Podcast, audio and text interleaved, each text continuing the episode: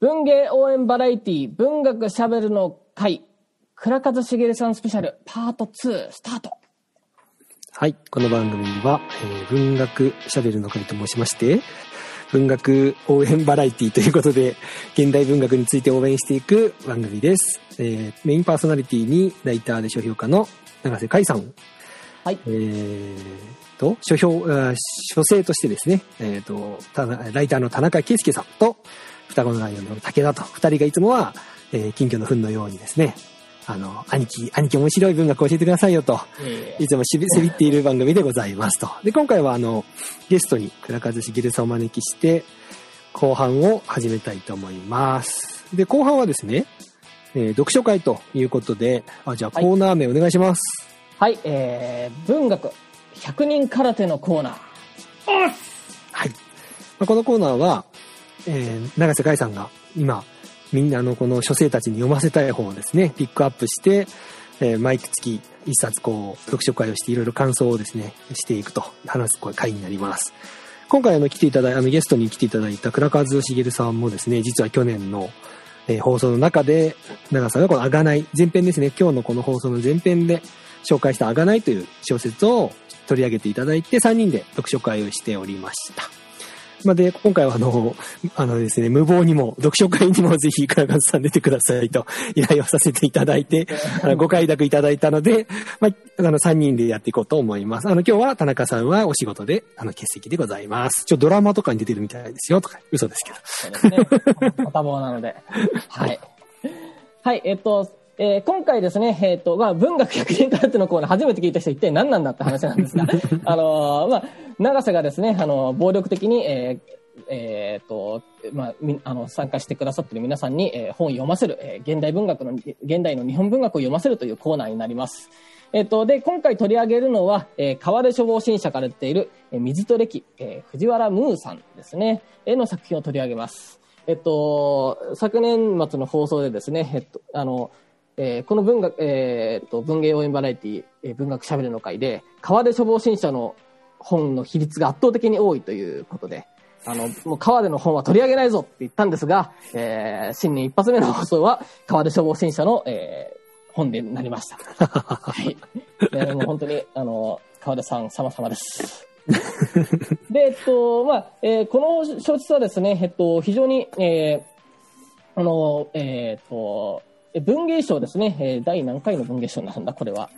えー第57回ですね。第57回か。第57回の文芸賞を受賞して、えとても話題になった作品です。ちょっとじゃあ、あらすじの方から説明して、あの、あらすじの方から説明していきます。で、その後ですね、倉和さんとかに、えーご感想、感想を聞いていきたいと思います。はい。小説の主人公はクザーノという男性。彼が乾いた土地が広がる、え生まれ故郷の実家で自堕落な生活をしている場面から物語はスタートします。作者はクザーノの故郷が一体どこなのか、果たしてそれが日本なのかをはっきりさせません。えー砂漠に隣接した架空の土地、それ以上のことを小説は描写しないわけです。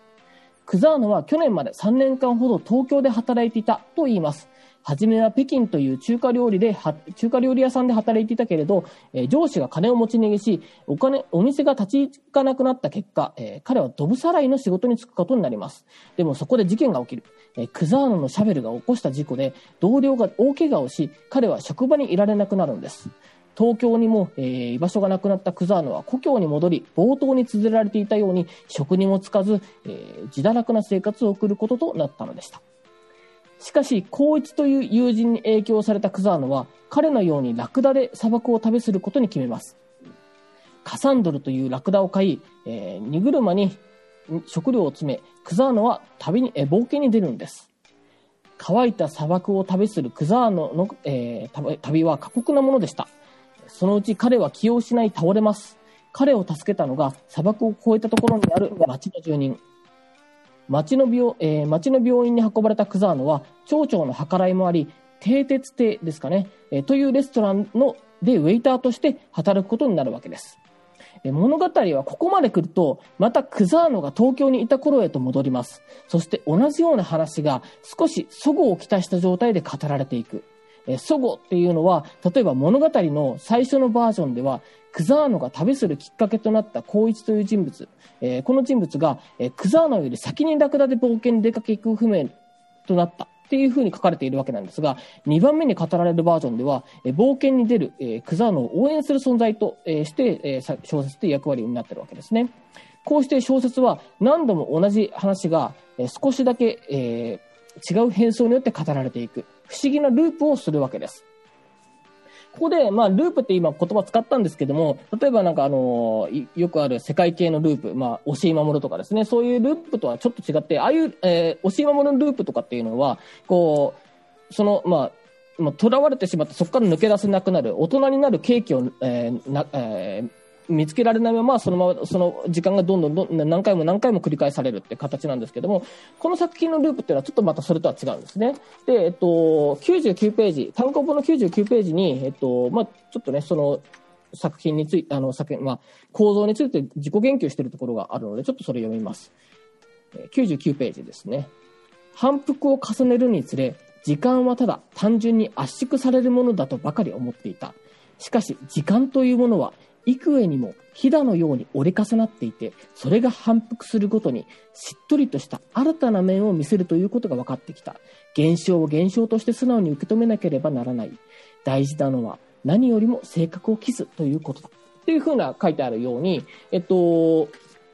えー、まあ、同じ話を何度も反復するんだけれども、その話、えー、前の話で語られてなかったことが今度は、えー、次の話で語られていく。えそういうループなわけですよね。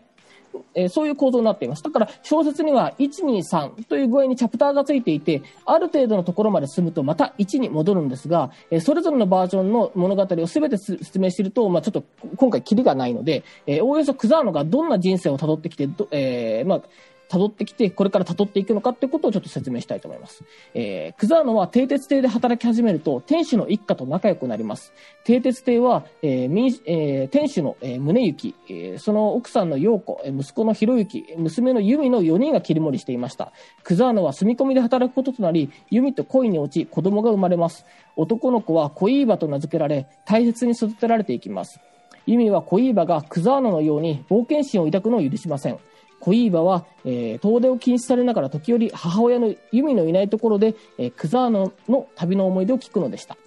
ループを繰り返しながら小説は時間的な厚みを持つようになります。クザーノの父で町役場の、え、職員だったラモン、クザーノの祖父で牧師の娘と結婚したホヨー、えー、ホヨーの結婚相手の、えー、マサコ、ショーコ、マサコ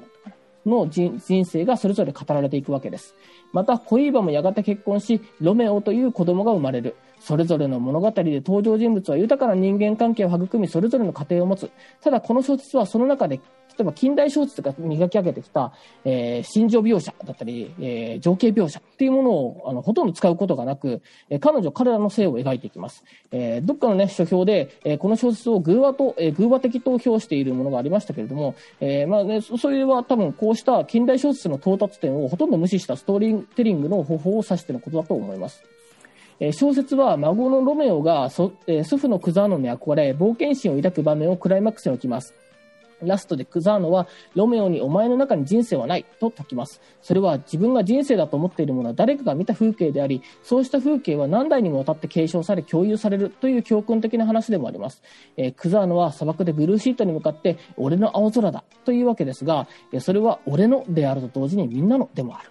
ですね。えー、だとするならば、冒険とは誰のための、何のためのものか、えー、小説はそのことを問うているようにも思えてくるわけです。えー、それ以外にも、クザーノは東京で蓄えた水が、え体に溜まっていることを何度も嘆いているんですが、ではこの水とは何か、あるいはそれを乾かす砂漠という空間は一体何なのか、え受け取る人によって様々なメッセージとして解釈できそうな小説です。というわけです。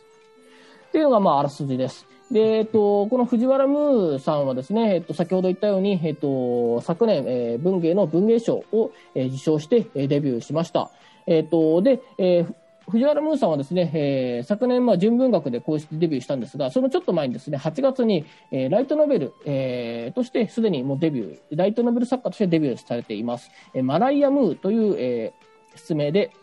今井三太郎さんっていうのかな、えっと、共著という形でですね、えー、共同執筆という形で、裏切られた盗賊、怪盗魔王になって世界を掌握するというライトノベルを、えー、出版されています。ちょっとね、このライトノベルを読んでみたんですけれども、えっと、この、まあ、えー、この話はですね、まあ、あの、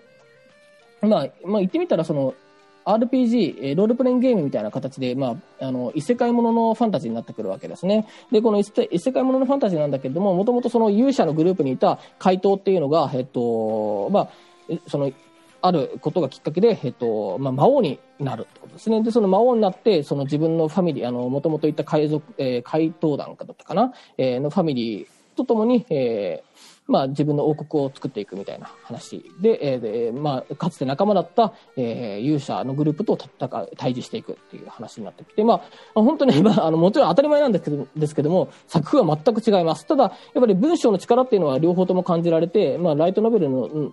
の、えー、ライトノベルなんだけれども、非常に文章は、えー、しっかり、あの、もう強度のある文章で語られていく。で、あ何よりもこの、あの、ライトノベルの方はですね、キャラクターがすごく、あの、ユニークで面白い白いですね。えー、ただまあ僕自体はそのライトノベルのあの良い読者ではないので、あまり深いことは、えー、語れませんが、まあ、あえてね、無理やり結びつけると、両方ともやっぱ冒険っていうことが一つテーマにななっているのかなとは思います。えー、こっちはもう冒険する、あの、ライトノベルの方は冒険するっていうことの、まあ、えー、が、まあ、その異世界のファンタジー、RPG の中で冒険するっていうことがもう、何も疑われないものになってくるわけなんですが、えーこのえー、水と歴の方では冒険するって一体何だろうかその冒険に対する疑問というものが物語の根底にあるのかなとは思いますね。はい、というわけでちょっとじゃあ倉和さんの感想を聞かせていただいてもよろしいですか？はいあのー、今日ね、えっ、ー、と昨日かそれぐらいに読み出して、あのー、3時間ぐらい前に読み終えたんですけどあのとても面白かったです。すごいあのデビュー作とは思えないような、なんていうのかな、こう安定感というか、あの、ブレのなさでね、あの、すごく楽しく読むことができました。あの、まあ、多分ね、えっ、ー、と、これ読んだ人がみんな思うと思うんだけど、まず構造の面白さですよね。その反復の面白さ。あの、永瀬さんが今、えー、そのループ構造よ、よく、一時期流行りましたよね、アニメとかでね、ループ構造ってね。うん、あの、それとは違うんだっておっしゃってましたけど、あの、その過去に流行ったアニメとかのループ構造がある種、その出口のなさ、どうしても同じことを繰り返してしまうっていう閉塞感みたいなものを表してたと思うんだけど、むしろこちらは、その一回ごとに、あの、細部もまた見えてくるし、それからこうカメラが引いていくみたいなところがあるわけですよね。その最初はクザーノっていうこう一人の人に焦点を当てるわけだけど、今度はその息子とか、あの父親とかあにもその、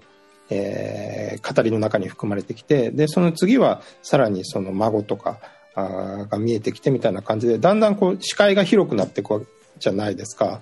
だそれによってむしろループ構造によってある種の開放感とかこう時間の広がりとか、えー、みたいなものが見えてきて、あのー、なんていうかなこう快感があるっていうね、うん、あのー、これ発明だよねっていう。ちょちょっと、うん、あの、うん、同じようなことをやってる人、うん、思い浮かばないしあのすごいあのこれは新しい形式として新しいじゃんっていうそういうこう素朴なあの喜びがありましたよね。それから二つ目、もうもう一つ、あの、すごい面白いって思うところがあって、あの、それはその、例えばその主人公のクザノは東京に働きに行ってるわけでしょ、うん、で、で、そこから帰ってきて、で、砂漠へ旅、砂漠ってどこだ？鳥取かとか思ったら別に鳥取じゃないんですよね、これはね。うん、あの、どっか砂漠があって、その砂漠にラクダでこう、あの、旅に出る。あので、その砂漠でこう、もう瀕死の状態で砂漠を越えて別の町に着くんだけど、だからその、東京に代表されるような、こう、リアルな現実と、それからその、まあちょっとこう、ファンタジー的というか童話的というか、そういうこう、えー、別世界とかが、こう、共存してるっていうところも、面白いですよね。あの、例えば砂漠を越えて、あの、その、もう瀕死の状態で、えー、町の人たちに解放されるんだけど、その時に、なんだっけな、なんかいろいろ解放される中で、スポーツドリンクとかを飲ませてもらうんですよね。うんうんいや、あ、ここスポーツドリンクあるんだ、みたいなね。なんか他はちょっとほら、童話的な、うんあの、ね、あの、うんコネコネティカット。コネティカット。そうそうそうそう。そうなんだけど、時々そういう、まあビニールシートとかもそうですよね。うんあの、そういうこう普通の卑近な日常みたいなものがすっと入り込んできたりして、その辺の共存が、あの、面白いなとうん思いましたね。その2点で、あの、すごい、こう、新鮮だなというふうに思いました。うんはい。武田さんはどうでした？そうですね。僕もそのループ構造っていうのは面白いなと思って言いました、読みました。うんなんでかね、なんかうまいこと言え言えないんだけど、なんか昔、あのーその、まあなんだろうな。えっ、と、同じ話、まあ僕も結構同じ話をしちゃう人なんですけど、うちの母も同じ話をしちゃう人なんですね。なので家族で集まると同じ話を、それはもう100回目だよみたいな話ってあるじゃないですか。で、まあ家族でそういうのを盛り上がりながらも、まあなんかお互いに指摘して、その話も聞いたよ、みたいな。でもあっても今日新しい人いるじゃん、とかも含めて、語りって何回も一つの事象を語り、繰り返すことってあると思うんですけど、なんかすごい嫌だったんですよ、僕はそれが。親がおなんか同じ話するのが。ただある時、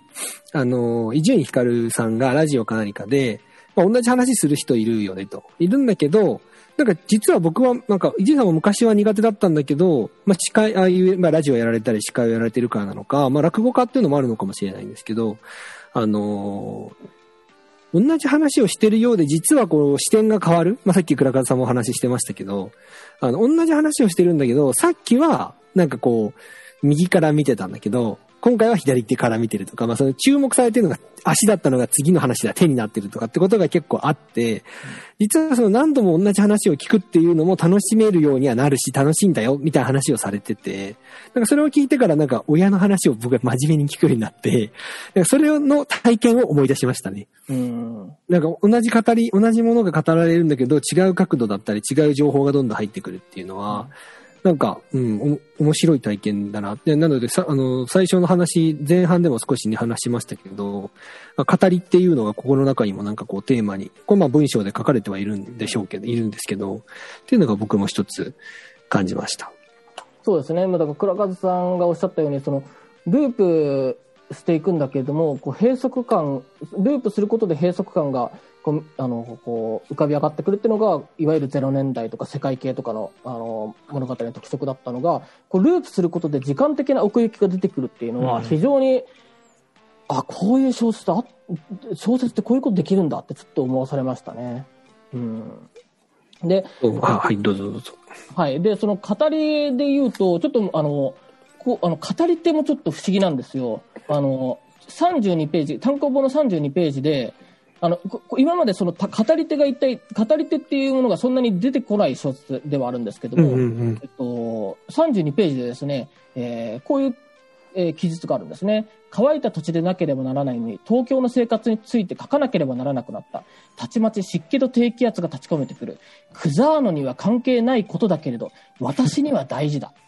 けれど、クザーノのためだ。書かなければならない。で、ここで私が一つだけ出てくるんです。おそらく多分ここだけだと、だと思うんです。この私が出てくるっていうのは、で、やっぱその、この物語を通じて、この物語を、まあ、物語を、えー物語ってるっていう、まあ、メタ、ここでメタな視点が出てきて、で、じゃあ、語りと一体何をしているのかっていうことになってくると、やっぱり最後の方になってくると、割と、あの、まあ、教訓的な話になってくる。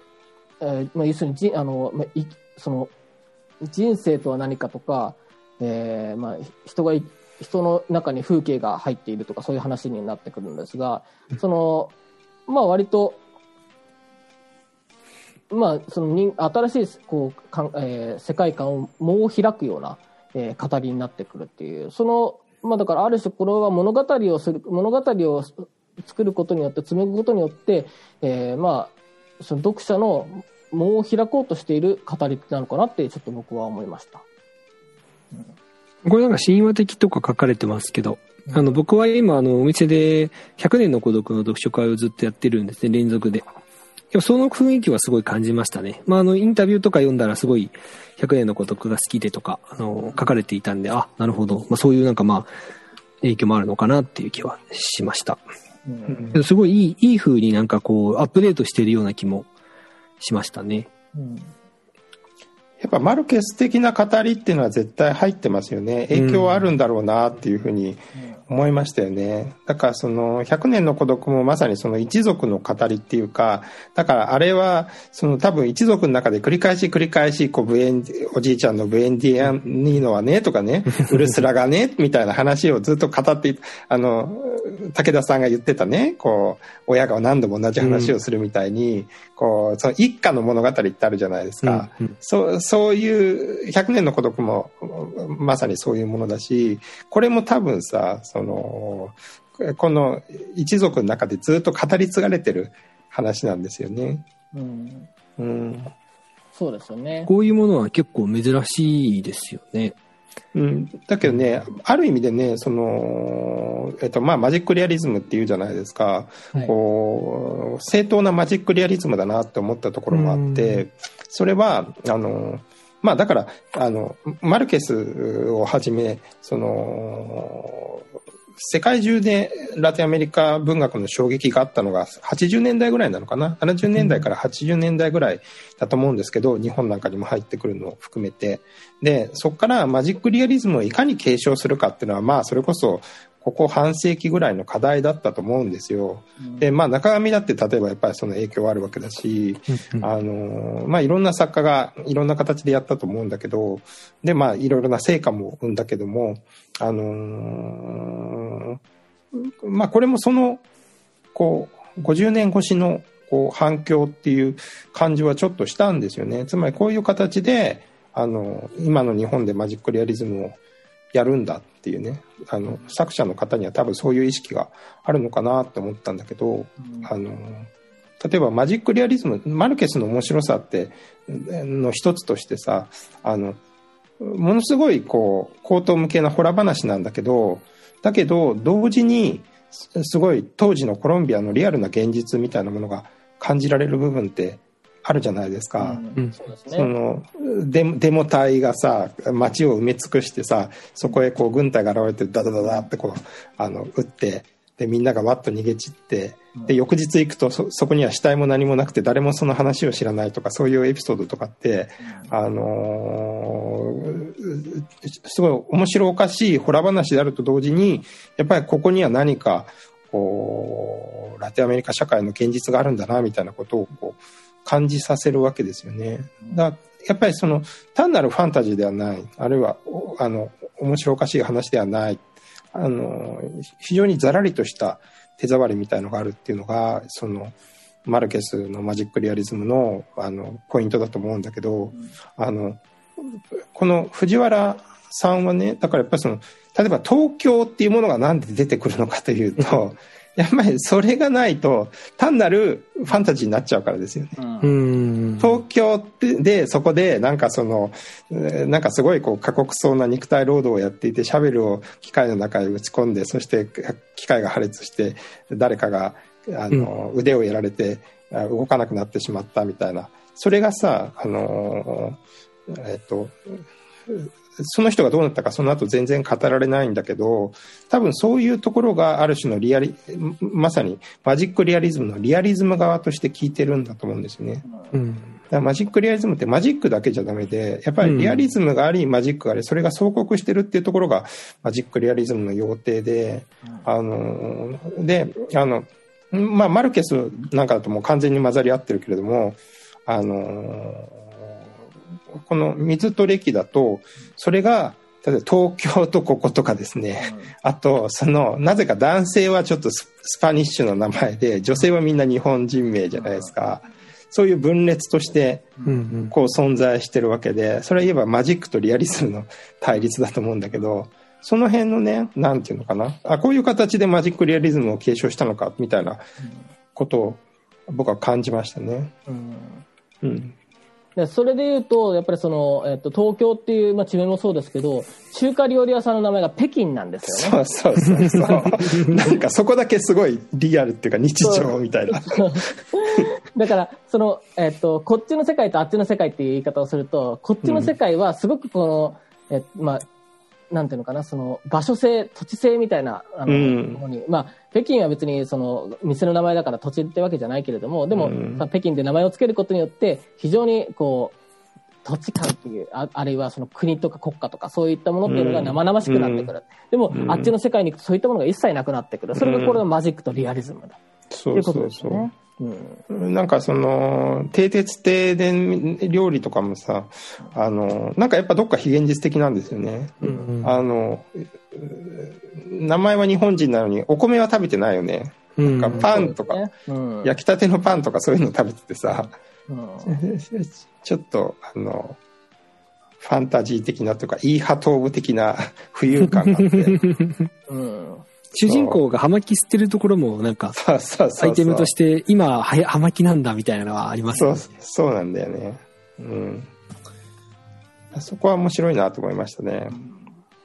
うん。なんかこれ、新人賞なんですが、えっと、200、何枚だっけ ?270 枚だか280枚だか書い書かれてるんですよね。うーん。うん274枚か。だから、やっぱその枚数でも言っても、やっぱり、なかなか大胆不敵だし、内容から言ってもなかなか大胆不敵な小説で、まあ、ふわかんない、あの、藤原さんが今後どういう作品を書くのかわかんないんですが、あんまりなんかね、あの、そういう、なんか芥川賞とかそんな意識しないでほしいなとかちょっと思っちゃったかなって。ああ、100枚ぐらいは書かされちゃう。うん。まあ別にそれでも面白い作品を書ける小説家だとは思いますけれども、なんていうか、あの、文芸に前に畠山牛尾さんっていう小説家がデビューしたんですね。で、その方もあの非常に長い小説を書く人なんですが、やっぱり長い方が得意なんじゃないのかなってうん僕はちょっと思っちゃ思ったかな、藤原さんは。あでも、まあ、僕のね、そんなかんあの、ね、言葉に惑わされず、これ、その、まあ、長さの話で言うと、なんか、なんだろう、小説って本当に何でもありなんだなっていうのを改めて思うのは、なんだろうな、この文章に書かれていること自体って、まあ、その、マジックリアリズム云々抜きにして、かなりまあ、うんなんだろうな、言葉が難しいけど、まあ、いい加減というか、情報としてはあまり意味のないことがいっぱい書かれてると思うんですよね。この小説自体って。多分その情報自体にあんま意味がなくて、だとすると本来は、こんなの高等無形だから、なんか読んでて何の話ってなるところを、なんかリズムとかリ、なんかその密度とか、言葉のチョイスとかで先に読ませて、その200ページとか300ページある小説を結構、こう、読みやすい小説という言葉ってよくありますけど、そういう読みやすさなのかなっていうのはないような気もするんだけど、ちゃんと読めるっていう。まあもちろん、これが苦手な人もいるでしょうけど、なんかそう、そういう感じの作りの、一個ずつのこう、ワードのセンスみたいなものは、すごい思いましたね。うん。なんか事象とかもそんなに、なんかこうエピソードって、じゃあその映像あのエピソードが何になったかってあんまないわけですよね、これって。うん大きな。超転結みたいのはないですよね。でも面白い。あの、そう、あとマジックリアリズムの話で、まあちょっとなんか解釈が違うかもしれませんけど、あの、高山羽子さんのうん首里の馬とかもなんか最近そういうちょっとまあ SF というかちょっと不思議な話が混じってたり、嘘っぽい、あれこんなことあるみたいなことがね、こう混ざってる話とかって結構多かったりして、面白いですよね。うんうんそうですね。もう非常に、あの、まあ、2作目が楽しみで、本当どういう作品が来るのかねっていうのは全くわかんないっていう意味では、本当楽しみですよね。あんまり純文学とかジャンルと関係ない作風ですよね。そうですうんね。特に純文学っぽいってわけでもないし。うん。それゆえにやっぱ受かったんですかね。やっぱ新人賞ってある意味そのあなんかこう新規性のが大事じゃないですかもちろんその書きぶりって大事あると思いますけど荒書きだとしても何かこう今まであったものを乗り越えていけるような多分筆致を選ばれると思うしうんでもし下読みでこれ来たらびっくりすると思いますよ。これはおおみたいな。こりゃ押すわみたいなノリになると思うけどね。うんなるほどうんすごい安定感ありますよね。うんちょっとびっくりするぐらい。うん、そうですね。安定感。うんびっくりするぐらい、やっぱり、あの、文章もぶれないし、うんうんそうそう。うん。なんかすごい堂々と書いてるって感じがする。うん。うん。なだだれてる感じないですよねうん。ですね。まあ、さっき、あの、描写はほとんどないって言ったんですけども、でも細部にはすごいこだわって、あ、もちろんそうそうそうそうそうう。ん。とても、ね、あの、なんか安心して最後まで読める。うん。あでも、うんそんなに、あの、単純なこ、まあ、単純、複そ複雑ってわけじゃないんだけれども、うんまあいわゆる、あの、さっき言ったような、あの、ね、あの既存のストーリーテリングとは逸脱したところにあるから、なかなか、あの、ね、こう、よ読む、読んでいく上での、こう、面白い、あの、まあ、楽しみみたいなものも一応保証してくれる作品ではあります。どんな、はい。木下さん、あ、長さん的にこれどんな、あの、他の小説を読んでる人で、こんな小説読んでる人はこれ読んだらハマるみたいなのあります？えー、でも、そうですね。やっぱり、やっぱ海外文学たくさん読んでる人には、ね、ぜひ、あ日本からもこういうの出たよっていうのを、うんまあ、ね、教えてあげたいですね。うんなるほど。ありがとうございます。そんな感じですかね。はい、そんな感じで、えっと、お聞きくださってありがとうございますという形で、ええーこのコーナー締めます。はい。えーっと、それじゃあ最後、えー本日の放送終了になりますので、エンディングに移りたいと思います。えーなんか、倉和さんの方で、あの、なんか宣伝というか、あの、あありましたら。えーとね、ちょっと先の話になっちゃうんですけど、5月ぐらいになんか次の作品が出ると思います。おあのー、正確なこう日程をまだ聞いてないんですけれども、うん、なんか5月ぐらいになりそうだと。で、一度、えっと、これは、それはですね、えーと、なんと警察小説なんですね。自分が警察小説書くとは思ってなかったんですけどね。ーあので、えっ、と、デビュー作の黒アゲハの夏っていうのの続編というかうん3作目になるんですけど、岩手県のあのな七重町っていう場所を舞台にしたシリーズがあって、へそれのあの3作目えーになります。で、なんか、あの、最初にね、ウェブで公開するって言ってました。ウェブで全文公開するっていうふうに。ーそれは版元どちらなんですか？ポプラ社です。あ、あ、そっかそっか、そうそうですようね。ん。へそう、だからそれをね、まあだから、ウェブでの公開の時にぜひ皆さんに読んでいただきたいなと。皆さんとか広くね、あの、これを聞いてる皆さんに読んでいただきたいなというふうに思ってます。あと、えっ、と、短編をですね、今書いていて、これは実はまだ、あの、どこに載るみたいなものも決まってないんですけど、あの、僕の短編を載せてもいいと思っている、えー編集者の方がいたら、ぜひ、ひしひしにも。今みたいな営業し始めちゃ短編3作ぐらい書きたいと思ってて。あ、そうなんですえね。ーぜひ、いろんな編集者の方、お声かけいただいて、そう、あの、ご連絡ください。はい。それくらいです。ありがとうございます。はい。じゃあ、えっと、さっき、あの、第一部でも、えーあの、宣伝したんですけれども、今ですね、えーみんなのつぶやき文学賞、えーという、えー賞の、えー投票期間になっています。えーみんなのつぶやき文学賞は、えー Google で検索して調べてください。えー 1月30日から、えっと、2月の、えー何日だったかな ?2 月の一週間ぐらいですか？1週間ぐらいでしたっけね。うんえーえー投票期間になってます。えっ、と、アーカイブで多分聞いてる方はもうすでに、えー投票期間終わっちゃってると思いますが、発表会が3月6日にあります。えー発表会には、えっ、と、えーミステリー書評家の若林文さん、えー批評家の矢野俊弘さん、えーと、書評家の倉本沙織さん、SF 書評家の橋本照之さん、そして、えー長瀬が登壇して、えー YouTube で、えっ、と、今のところですね、YouTube で、えーライブ配信する。っていう形になっていますので、ぜひ、えーお楽しみください。じゃあ、選ばれた本とかを解説されていくわけですね。そうですね。はい。はい、えっと、それじゃあ、えっとですね、えーこれで、えーこの放送は終了します。えーお聞きくださったか皆さん、ありがとうございました。ありがとうございましたありがとうござい。ます。また、また来月よろしくお願いします。